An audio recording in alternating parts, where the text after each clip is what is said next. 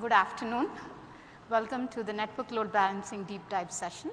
I'm Pratibha Suryadevara. I run the load balancing team at AWS. I have here with me Brian McKinney, Head of Operations at Loggly, and Narayan Natarajan, who is the Principal Product Manager for the load balancing family.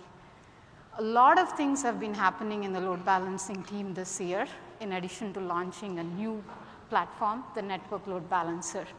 As we go through this session, hopefully you learn a little bit more about the load balancing in general and a lot more about the Network Load Balancer. So let's dive in. What is elastic load balancing? Elastic load balancing automatically distributes the incoming traffic across multiple target groups, such as EC2 instances, containers, and IP addresses. As of September this year, we supported only containers and EC2 instances. IP as target is a new feature that we introduced in September. We'll talk a lot more about it during the session. Now let's get into advantages of elastic load balancing, right? So first, elastic. I mean, all of us what we love about cloud is elastic. What we mean by elastic is your load balancer scales automatically. If you create your own load balancer and host it inside an EC2 instance, you need to care for it, you need to worry about how to scale it, worry about its availability. With creating an elastic load balancer, all you have to do is register the targets with it. We worry about scaling the load balancer and also the back-end targets through auto-scaling groups for you. Next, security. Very, very important. We pay a lot of attention to security.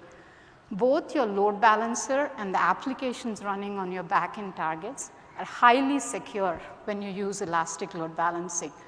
We use best-in-class ciphers and protocols to make sure you get the best security when you're running on top of an elastic load balancer. Next, integration. The elastic load balancer family of load balancers are integrated with more than 14 other AWS services, whether it's DNS through Route 53, CloudWatch for your metrics, auto-scaling groups for your back-end targets, CloudFormation, WAF, many, many other things. AWS Config, CloudFront, lot of other services are integrated with AWS elastic load balancing family. Last, the cost. Running an elastic load balancer is significantly cost effective than building your own load balancer and running inside an EC2 instance. So now let's get into how we all start building applications in the cloud. I'm sure we all start here. We build our application, get an EC2 instance, host it inside the instance, maybe a database next to it, right? And let's start showing the application. So let's think about how this scales if you have a sudden spike in traffic. Is that instance that you've created able to deal with this scale? What happens if the machine crashes? What happens if your web server freezes? So these are the reasons that we don't recommend this architecture. This is not a best practice. This is not what we recommend. So this is what we recommend. Your application is distributed over 3 EC2 instances behind a load balancer. Even if one of these instances goes down, your traffic is distributed to the rest of the 2 EC2 instances. If you have to scale sudden spike in traffic, both the load balancer and the EC2 instances behind it are scaled dynamically. With the introduction of application load balancer last year, and network load balancer this year, it's becoming important for us to talk about the types of load balancers. Generally, there are 2 types of load balancers, a layers 4 and a layer 7. So those of you who are familiar with the OSI model in the networking world, that's where the name comes from. A layer 4 load balancer runs at the layer 4 of the OSI stack. It is a TCP load balancer, connection-oriented. The client connection comes in, it is bound to a server connection. We don't do anything with the headers or the packets. If you want to preserve the source IP, we do that. or you can use the proxy protocol that prevents the source IP, the port, the destination IP, the destination port to the response. So, we will go into a little bit more details about why you want these details in your header on the packets in the during this session. On the other side, you have the application load balancer or a layer 7 load balancer dealing with HTTP and HTTPS. HTTPS recommended way of doing this. The connections are terminated on the load balancer and we reach the backends through a pool of connections that we have. Headers are modified. Your client IP is actually added to the X forwarded for header and sent it to your backends. So, now we have a family of load balancers that we support. So, application load balancer works with VPCs, HTTP, HTTPS traffic, network load balancer for TCP load, and if you still are in the classic network, it is the classic load balancer. For early adopters, thank you for being early adopters and using the classic, but we recommend you start looking at the application load balancer and the network load balancer going forward. Let's talk about the network load balancer. We launched the network load balancer on September 7th. Great adoption, great feedback so far.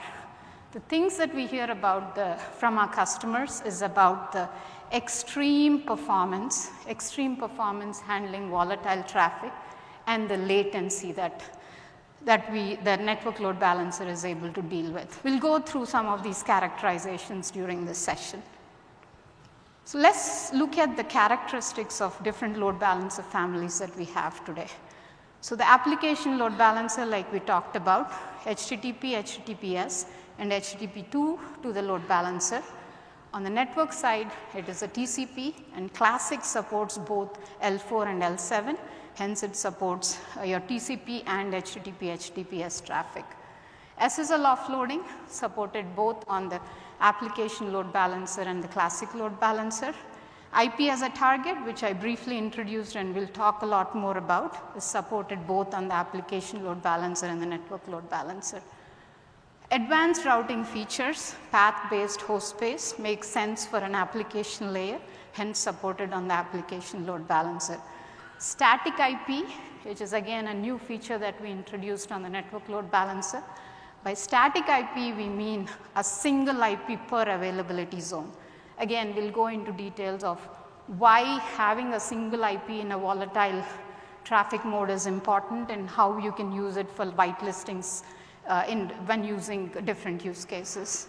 WebSockets for full duplex traffic, again supported both on the application load balancer and network load balancer.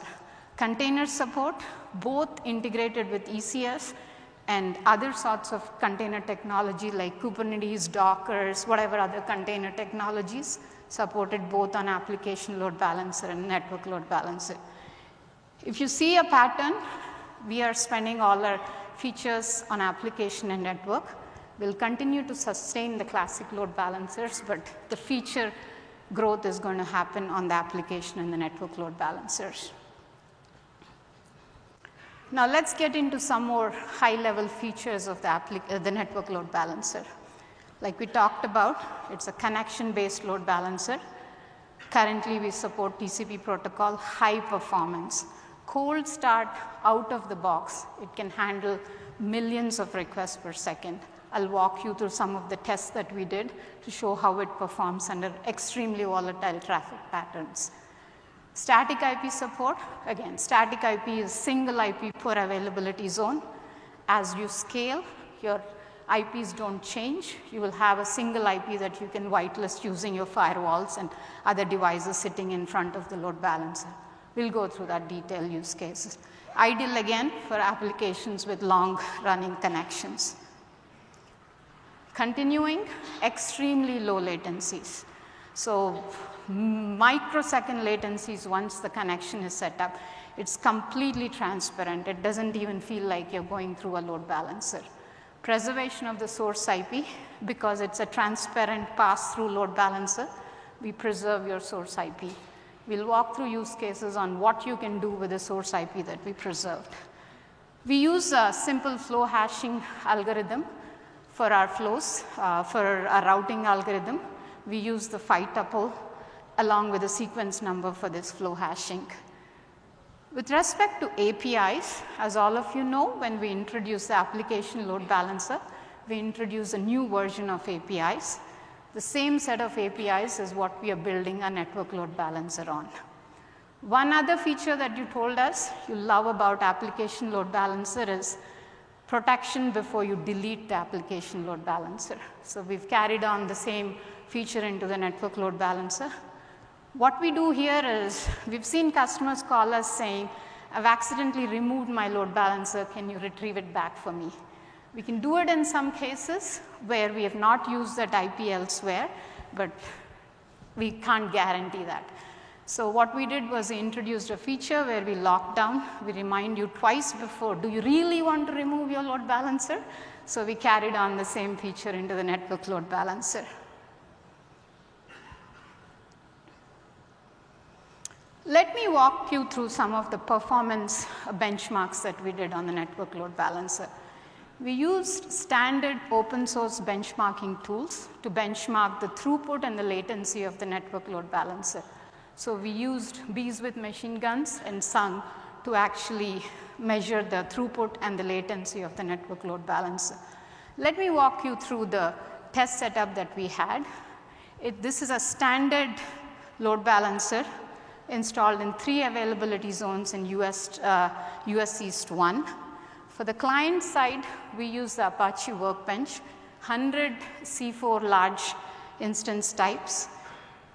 And on the server side, we had 75 C4 2x large, each of them having 1,000 concurrent connections. All the server does is responds back with a static 1K page. So let's look at how the load balancer performed. If you look at it out of the box, 1.5 million requests per second. Nothing, cold start. Just plug it in, pumping traffic, you get to 1.5 million requests per second. This is cold start, but the same use case applies when you have a sudden spike in traffic. If you have a sudden spike in traffic all the way to 1.5 million requests per second, the load balancer scales instantaneously. So this is how it deals with extremely volatile traffic patterns. It continues to scale up to 3 million requests per second. Unfortunately, at that point, actually the back-end web servers got saturated. The load balancer could still continue. So we had to step back, add some more back-ends. Next point where it's saturated is the second saturation point you see.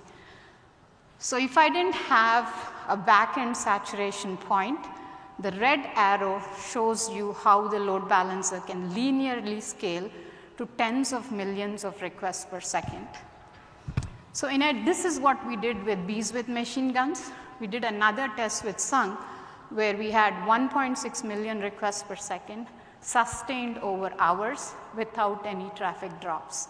So both ultra low latency, extremely volatile traffic patterns. Cold start is what I want to leave you with on the performance side of things. So let's get into the APIs and the modeling of how you want to build applications on top of a network load balancer. Like I mentioned before, we continued the same APIs that we introduced in the application load balancer. So the same APIs are used in the network load balancer, the same resource types. The listeners, the target groups, and targets. Yes, we need a load balancer. We retain the load balancer. So we start with attaching a listener to it. What is a listener? A listener defines a port and a protocol. In this case, the protocol is TCP and port of your choice. You should have at least one listener before you start sending traffic through. You have a load balancer, you associated a listener to it. The boxed line, the dotted boxes show us the target groups. So what are target groups? Target groups are actually logical grouping of targets. The target groups can exist independently of your load balancer. You create the target groups independently, and once you create a load balancer, you can associate the target groups to the load balancer. Each of these target groups can independently scale using auto-scaling groups. And in case of network load balancer, we support up to 200 targets in each of these target groups. So we have the load balancer, we have the listener, we have the target groups, and we configure the health checks on the target group. We've enhanced the health checks in the network load balancer. We'll cover more about what those enhancements are during the session. Let's get into the actual targets themselves. We support EC2 instances, containers, and IP addresses as targets. You can register multiple ports of these targets, and also you can register the same target across multiple target groups. We're giving you a lot of flexibility with this feature, but we've seen very interesting architectures by registering the targets across multiple target groups. I would be careful there. I would think about the maintainability and availability of your architectures before you register them across multiple target groups. IP addresses, we'll talk a little bit more about how the IP addresses as a target can be used. We've launched this feature both on application load balancer and network load balancer in September of this year. With this, now in addition to EC2 instances and containers, you can register IP addresses as targets. That IP can be within your VPC CIDR range, or it can be direct connected on an on-prem resource, which allows you to actually add workloads that are sitting inside your on-prem data centers into a load balancer. We talked briefly about the integration across multiple other AWS services with the network load balancer, ECS being one of them. The network load balancer, with the network load balancer, you can actually automatically register the tasks using the dynamic port mapping feature of the network load balancer. In addition to supporting Amazon ECS container technology, we support other technologies like Kubernetes, Docker swarms, LXCs, and any other container technology. So now let's build up the whole thing. We have the network load balancer, we have the listeners, we have the target groups, and the target themselves can be EC2 instances, IP addresses, and containers. And then you have the health checks associated with the different target groups that we created. With this, let me hand it over to Narayan, who will walk us through the detailed features of the network load balancer. Thank you, Pratibha. Now that you've looked at the various performance characteristics of the network load balancer, and you've also looked at the various resources available on the NLB, let's take a look at some of the other key features. So the first one I want to go a little detailed into is the static IP feature that NLB offers. With NLB, you get a single IP per availability zone when you create the NLB. Along with that, if you do not want this IP to change for the life of the load balancer, you can also pick your own EIP from your own EIP pool and assign that to the NLB as well. If for some reason the NLB gets deleted, that EIP gets added back to your own EIP pool again. So there are many use cases that static IP feature unblocks. The most common use case is that of firewalling, where you want to whitelist a particular IP within your firewall. There are many other use cases, some of the others being $0 billing with certain mobile carriers, where they want to zero out the bill regarding some gaming applications. Right? So that's another potential use case where a static IP feature unblocks. Here is an example where you could actually go in and assign an EIP from your own EIP pool, one per availability zone, to the network load balancer. The next big feature I wanted to talk about is the preservation of source IP. Again, because NLB does not terminate the connection on the load balancer itself, it's a pass-through, it's able to preserve the source IP all the way to your backend. In the past, when you had used a classic load balancer, because the classic load balancer terminated the connection, this source IP was not preserved all the way to your backend. Now, with this feature available on NLB with instances, you could now set up these IPs to be used for further processing, either for logging purposes or if you want to take actions based on those particular IPs. The other important use case that this unblocks is the setup of security groups. Because the client IPs are passed on to the backends, you could now set up security groups on your backend targets. Thereby, you can allow access only to certain CIDR blocks. The one particular call-out in this case is that the preservation of source IP works only when you have instances load balanced behind the NLB. If you have IP addresses that you're trying to load balance, the source IP is not preserved all the way to your backend because the IPs could reside outside the VPC. For that, we recently launched another feature called as Proxy Protocol V2. And what Proxy Protocol V2 does is in the header information, it passes on all your connection IPs, both for the source IPs and the destination IPs are passed on to your backend applications that you can then use for either IP blocking or if you want to do any other filtering or logging, you could just use Proxy Protocol V2 and do that when you have IP addresses being load balanced by the network load balancer. Next, let's take a look at a real-life example here where you have a firewall. So what you're seeing out here is an external network load balancer that is fronting a firewall, and then you have an internal network load balancer that is fronting a set of web servers. With the external NLB, as we spoke about, because it supports the static IP feature, you now have less number of IPs to manage, which means you can go in and whitelist those IPs with your firewalls or proxies that are behind the NLB. The next thing is that because the external NLB preserves the source IP, those IPs can be passed on to the firewall layer, which can do things like geo-IP blocking. Next, we talk about the internal network load balancer. Because the internal network load balancer also supports static IP feature, you could now use that for firewalls, or you might have WAFs, or you could have other proxies that need to NAT the traffic. They could now use a single IP in their NAT state tables, and which is, again, super helpful for this kind of an architecture.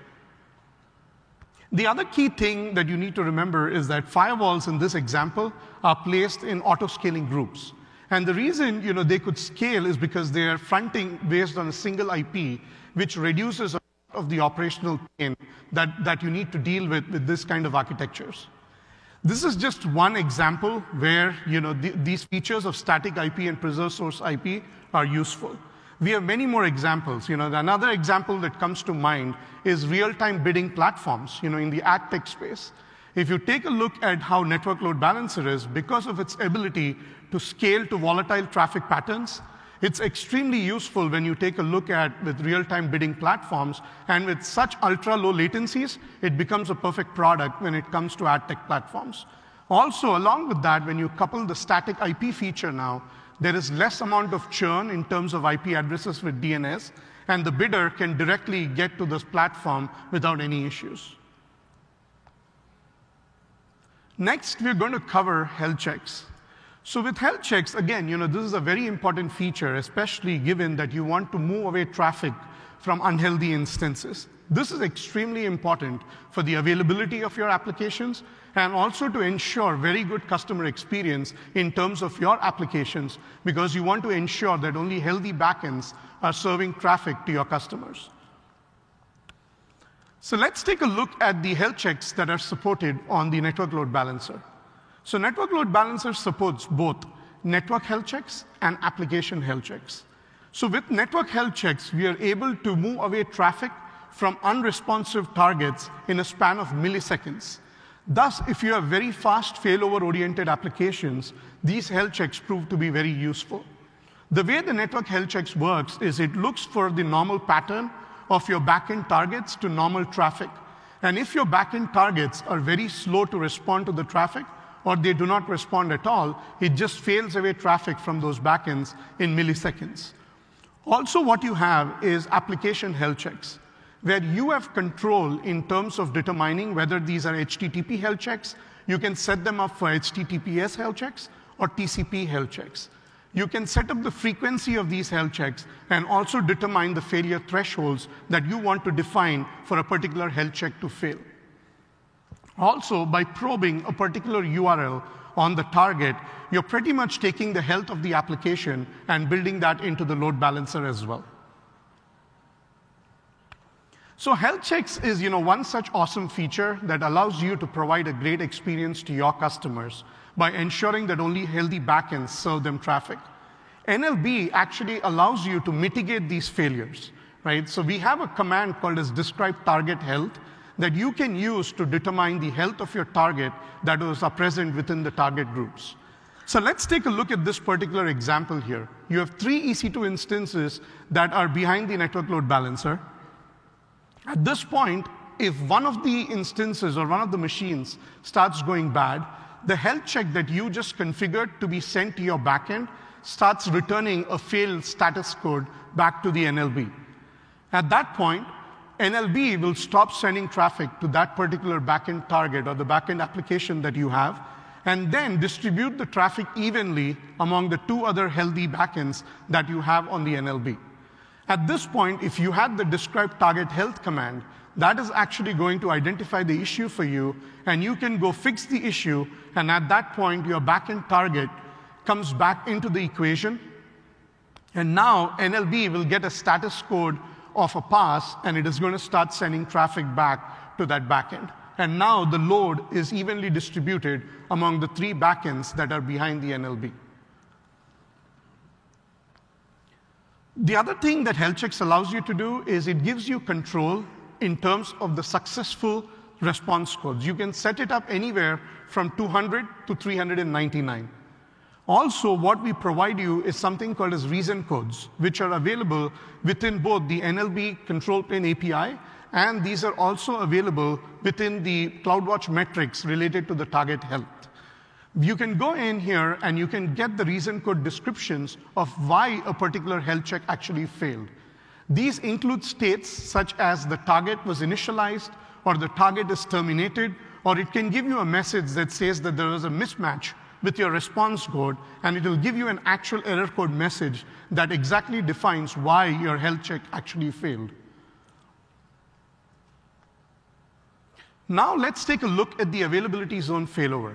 Right, so here is an example where what we have is the NLB in 2 availability zones, which means it's got 2 static IP addresses that have been assigned to that NLB. The Route 53 on the top left corner is resolving the DNS name of the NLB to those 2 IP addresses. Now, if for some reason the backends in one particular zone go unhealthy, or something goes wrong with that one particular availability zone, what happens is that Route 53 will automatically now return you back the IP address of the NLB in the availability zone that is healthy. Right? So in this example, as you can see, in US West 1B, we have no healthy backends, and automatically Route 53 is now returning back only the IP address of the NLB in US West 1A, which means every subsequent connection that is going to come in at that point is now going to be routed only to the healthy availability zones. So thus, with Route 53 and NLB, we are able to provide an easy DNS failover even in the event of an availability zone having an issue. The next thing that Pratibha had spoken about is one of our core tenets around ensuring that we are integrated with the rest of the AWS ecosystem.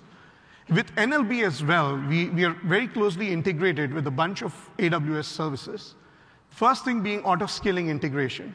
With auto-scaling, you can set up auto-scaling within your target groups, and this ensures that you can scale your applications independently. In addition, we are also integrated with AWS CloudFormation. We are integrated with AWS Code Deploy and with AWS Config. Also, we are very closely integrated with the Amazon Container Service, with ECS, where you can use dynamic port mapping along with your tasks and containers, and they are very well integrated with the NLB fronting those applications. The other integration point for us is the Amazon CloudWatch metrics. So ELB, with elastic load balancing, we publish a whole bunch of metrics into CloudWatch, and the same thing is true with network load balancer as well. We publish 1-minute granularity metrics into CloudWatch, And this includes metrics for traffic and capacity. We send you metrics related to the backend health, and also the reset error counts are all metrics that are published into CloudWatch. Let's take a closer look at each of these metrics.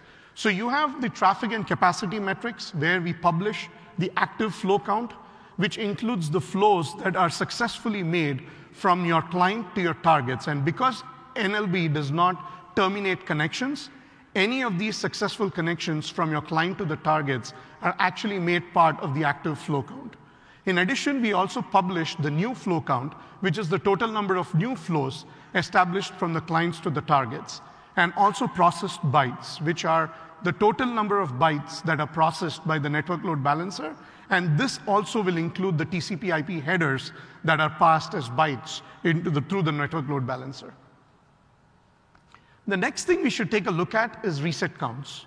Here, we publish your TCP client reset count, your TCP target reset count, and each of these cases, the load balancer simply passes on these resets from the client to the target or the target back to the client.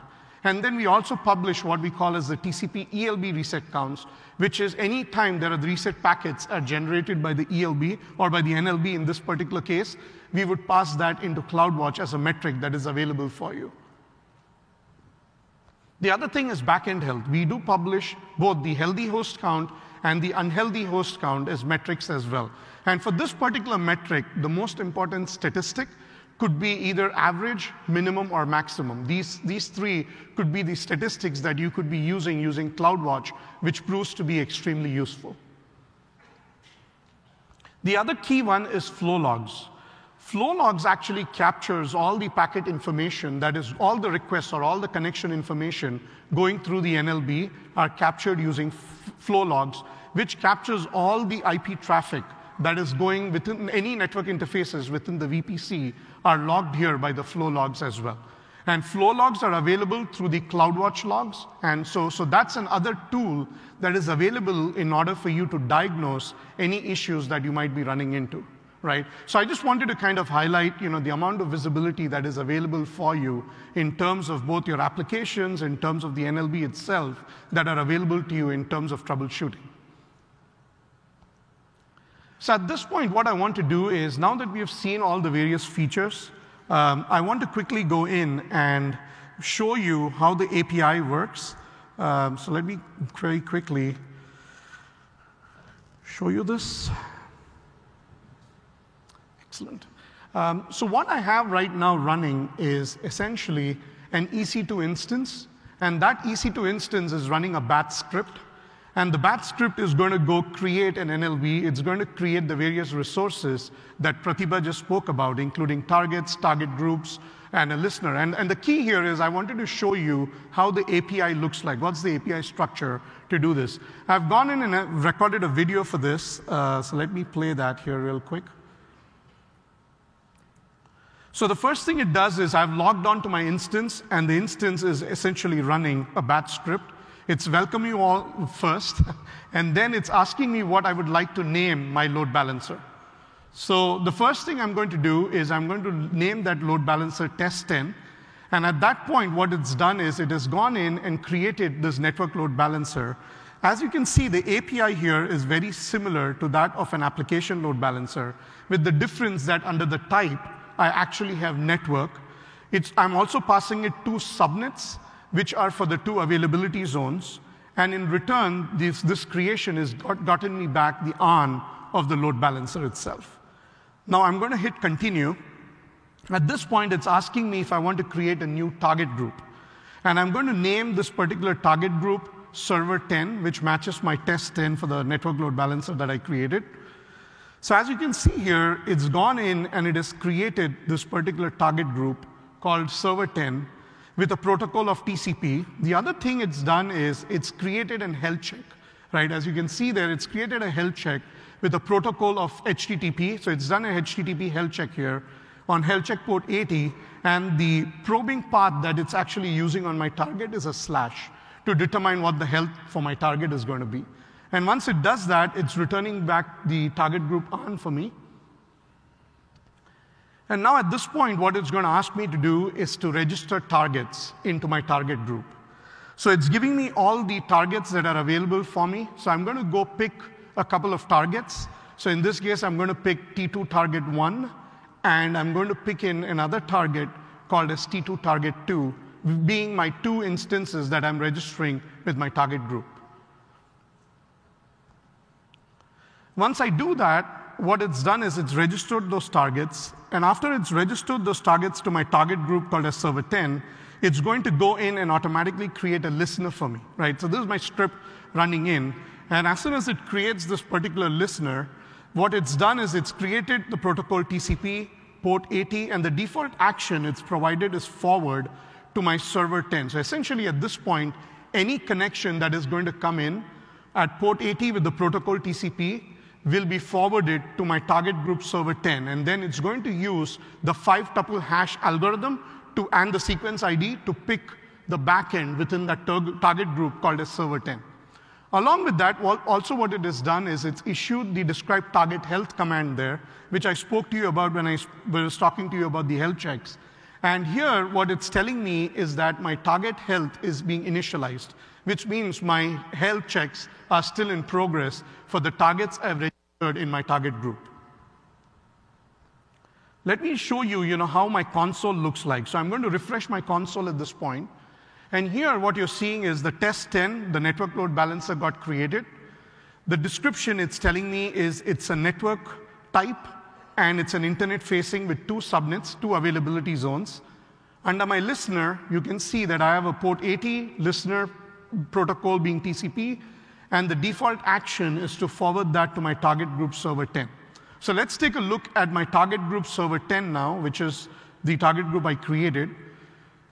The two targets that I registered are now showing up, which is my T2 target 1 and T2 target 2. And then, essentially, the status that it's giving me is the health checks are still being initialized, right? So at some point, what's going to happen is the health checks will get completed, and they will move to a healthy state. So I'm going to show you how that might look like with server 2, which was a target group I had created earlier. So here, this is what would happen to my targets once they have completed the health checks and they are in a healthy state. So now that you've seen how the API looks like, the next thing I want to cover here is going to be what is the pricing for the network load balancer, right? So one of the core things here is that with elastic load balancing, all our products, you pay for what you use kind of a model, which is true even with the network load balancer. With network load balancer, there are two pieces to the pricing. One is we charge you an hourly charge, and then there is a usage charge based on the number of connections, based on the amount of data that is being processed through the load balancer. On an hourly charge basis, the network load balancer is 10% less expensive than the classic load balancer. And in terms of the data processing, which is the LCU charge, it is actually 25% cheaper or less expensive than both the application load balancer and your classic load balancer. And one of the big reasons, when Pratibha was talking to you about the performance characteristics, network load balancer is meant for these high throughput, high bandwidth workloads. And we wanted to make it less expensive for our customers. And as a reason of this, this is 25% less expensive than both the classic load balancer and the application load balancer. With that, let's get into the three dimensions that constitute an LCU, right? So the three dimensions that we are looking at is each LCU gives you 1 GB per hour of bandwidth. It gives you 800 new non-SSL connections per second. And it gives you 100,000 active connections. And what we do is every hour, we are looking at the maximum of these three dimensions, and we are charging you only on the maximum of these three dimensions every hour. So the key call out here is you're not charged on all the three dimensions. You're only charged on the maximum of the three dimensions that you're seeing here, right? So that's another key call out to make. So now that we have seen the pricing, the next big piece is the migration path, right? Like, so what does it take to migrate from a classic load balancer to a network load balancer? We have a GitHub utility that we have put together that allows you to simply take your resources that are present on the classic load balancer and migrate that to your NLB, right? And Also, recently, about a couple of weeks back, we launched a one-step migration wizard that is available for you on the console, where it, again, takes all your resources that are available on the classic and moves that into an NLB. And at that point, all you literally need to do is just take your DNS name and move that to the new load balancer that has been created. So it's a pretty straightforward process to migrate away from CLB or the classic load balancer into the network load balancer product. So at this point, I know a lot of you might have a question, which is, when do I actually use a network load balancer? So let's take a look at this particular table, right, which differentiates all the three products. So on the application load balancer side, as you can see, you have advanced content-based routing features, be it path-based routing, be it host-based routing. We recently added SNI support to it. You have SNI support. You have WebSocket support. In addition, it supports HTTP, HTTPS protocols, HTTP2 protocol. Application load balancer also supports TLS termination. Right? Now, going to the network load balancer, it supports static IP, it supports the preservation of source IP, and TCP protocol.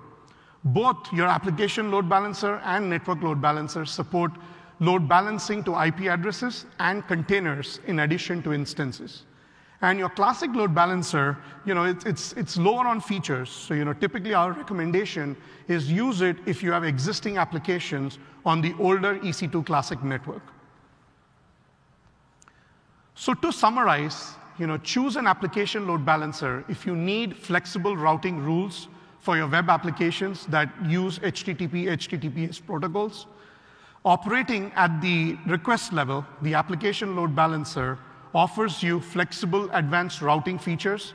It gives you TLS termination, and it also gives you visibility features aimed at application architectures, including microservices and containers.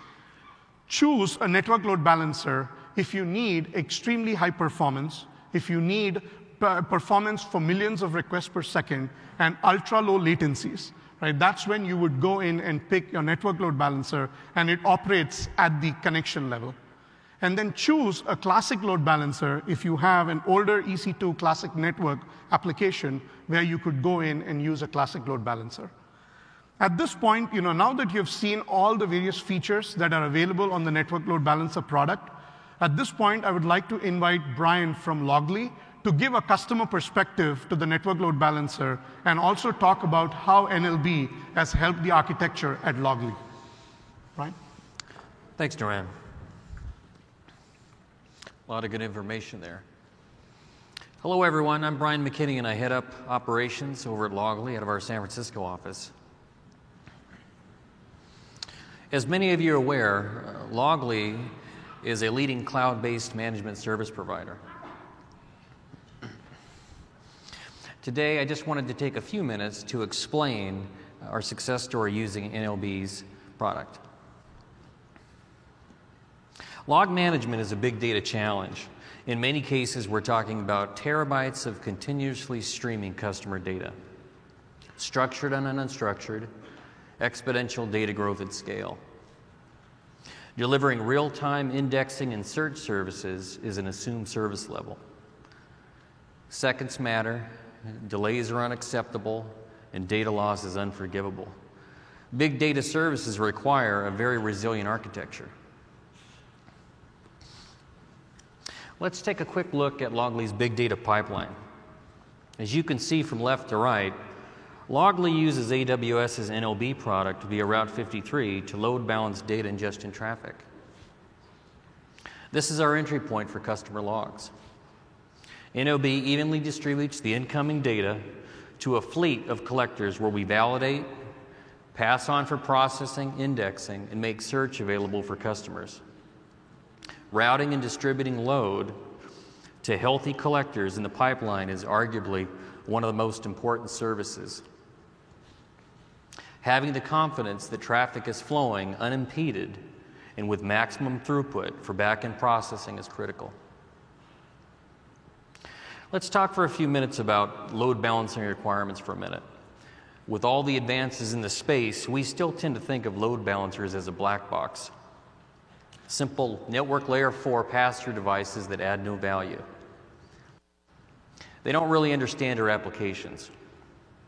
But big data challenges require much more of a sophisticated loose solution today. Load balancers must be a part of the fully integrated design. At Loggly, the use case we needed to solve was much more than just distributing load. Supporting both TCP long-lived connections and persistent HTTP short-lived connections, we needed reliability, right? We needed a solution that could adapt to different customer streaming profiles. Power, scale, and economics were top-of-mind requirements. So prior to using the NLB, we used to pass data directly to our collectors without anything in the middle, which worked pretty well with steady-state traffic, but it didn't really handle unexpected spikes too well. So Loggly needed a solution that was scalable with intuitive health detection capabilities that was high-performing. Let's take a quick high-level look at Loggly's high-level topology. So in this graph here, you can see we operate two NOBs, one in the west and one in the east. We have 50% spot fleet instances up front, supported by 50% spot fleet in the back. We felt for our architecture, this represented the best balance of risk and cost for our topology. So regional segmentation was also very important to us. High availability was a key requirement, as well as flexibility for our CI/CD deployment model and situational A/B testing. Loggly also takes full advantage of spot fleet instances that auto-scale, and we also provide a lot of the back-end rebalancing for the instances across the availability zones. This provides essential safeguards for AZ and experiencing problems or price spikes. We use CloudWatch in combination with Loggly management analytics to provide critical insight into our ingestion pipeline and consumer endpoint health. So Loggly Analytics provides us that extra layer downstream of visibility to help us understand some of those critical elements to help us with data flow down. Here's one of several views that we use in our Loggly products to help operations and engineering teams check and measure incoming data flow. We heard from Narayan and Pratibha earlier about some of these flows. This helps us confirm downstream event flow count by region, the capacity units by region, bytes processing, you get the flow details that you need. All these are critical insights when monitoring data, volume patterns and throughput rates between the NOB and our collectors. So how did we test all this? There we go. So during the proof of concept testing phase, we took a very conservative approach. We started with a historical review of all the incoming traffic, volume data, throughput, and performance benchmarks, and we established specific NLB acceptance criteria from there. So going in, the engineering team, we made a lot of assumptions. We expected NLB would perform very well with scalability and performance. Those would be the core strengths, but we needed to prove it out. NLB probably wouldn't beat direct testing performance throughput. That means where we were from data coming from Route 53 to our collectors, how could it beat it? There were no network hops in the middle. We were about to introduce 4 hops. So the NLB, if we could match 90% of what we had in place for direct, then that was going to be a big win for us. That was going to be a good trade-off. Our use case scope was to test both syslog long-lived connections, then short-lived HTTP connections. We also needed a balanced comparative testing perspective, so we set up 3 test harness variables: Route 53, NLB, and a generic HAProxy setup just for sanity testing. We started with one client sending simulated load to one collector through the NLB to establish a baseline. That established the same benchmarks for HAProxy and the direct testing. From there, we ramped up, scaling hundreds of clients, tens of collectors, adjusting processes and threads to simulate customer profiles. In the end, the testing results verified that the NLB could consistently match performance throughput that the direct testing did. So that was a little bit of a surprise. It had my head scratching a little bit on that. We never expected that. So latency was a non-issue. The test result differences were negligible. We're talking about microseconds at that port that were non-distinguishable. In retrospect, I would offer up a couple of time saver observations when testing. Socket closing. Make sure your test harnesses are not configured in a way that are prematurely closing the sockets. In our case, we removed these parameters from our Python scripts that were generating the load. So that helped, so that it wasn't compromising the test results. We created a steady state connection and just let it run in a loop, especially with the long-live HTTP connections. Avoid those short-term runs. I think we tend to get busy when we're trying to test new products. We tend to want to get it all done in a couple of days, so we put our test iterations at 5, 10, 15 minutes or less. Let it run for the day, let it run for 2 or 3 days, and that's going to give you a good sample size of what it actually like in production with your architecture. TCP, that was another big one. Set the TCP size window very high so it's not a factor. You don't want to deal with the organic nature of the TCP three-way handshake getting in the way of your performance. For us, we set it at 10 million requests per second, so that allows us to just make it a non-factor. Client-side TCP schedulers, that was another one I didn't expect until we got deeper into the testing. There are some things that you just can't control. On the client side, many customers will run QoS processes in their operating systems.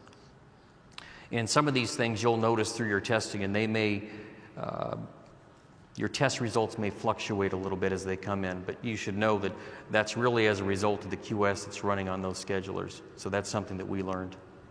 Be aware of any back pressure, too, in your architecture. You may be running Kafka services and things like that that may sometimes show fluctuations in test results. You may be using synchronous services that require acknowledgement before further processing. That could impact it.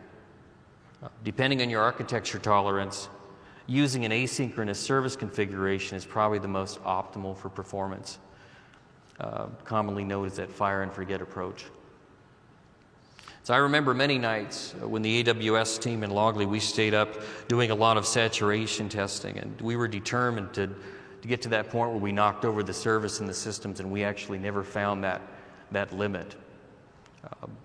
We never even came close to seeing the saturation limits for NLB, and we never knocked over a collector. We did hit a plateau with events per second. So for us, it was 200,000 events per second, 800 megabits per second per collector, and that was good for us.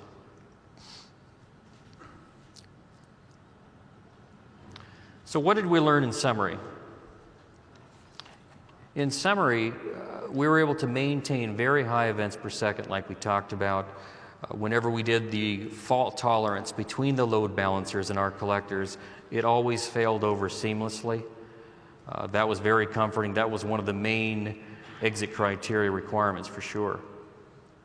There was no throughput latency performance trade-offs. Again, remember we talked early on about comparing what the NLB would give us in comparison to direct testing. The latency was a non-factor at that point. Helpful features. You heard Narayan talking earlier about NLB preserving the client IP to the back end, which is very important, particularly in cases where the IP addresses need to be hard-coded into the DNS records. Customer firewall whitelisting rules. That was a challenge for us when we were sending data directly from Route 53 to the collectors, and we always had to maintain those whitelists. It's a non-issue with NLB. And then lastly was scalability. Again, the product horizontally scales very well. You're going to get somewhere between 12 to 15 gigabits per second throughput across the zones. That was a big win for us. We didn't need that much, but it's comforting to know that NLB will acknowledge that hockey stick and accommodate that traffic as it ramps up. It's going to scale with your business growth.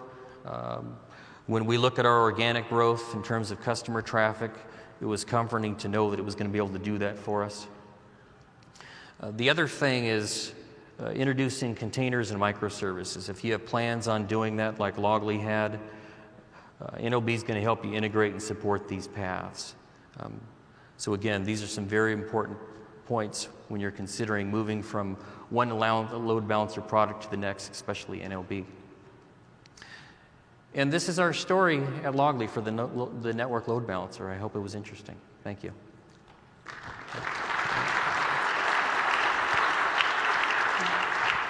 I think this is the end of our presentation, and thanks for your time. But we're going to be around here, so if you have any questions, feel free to come over.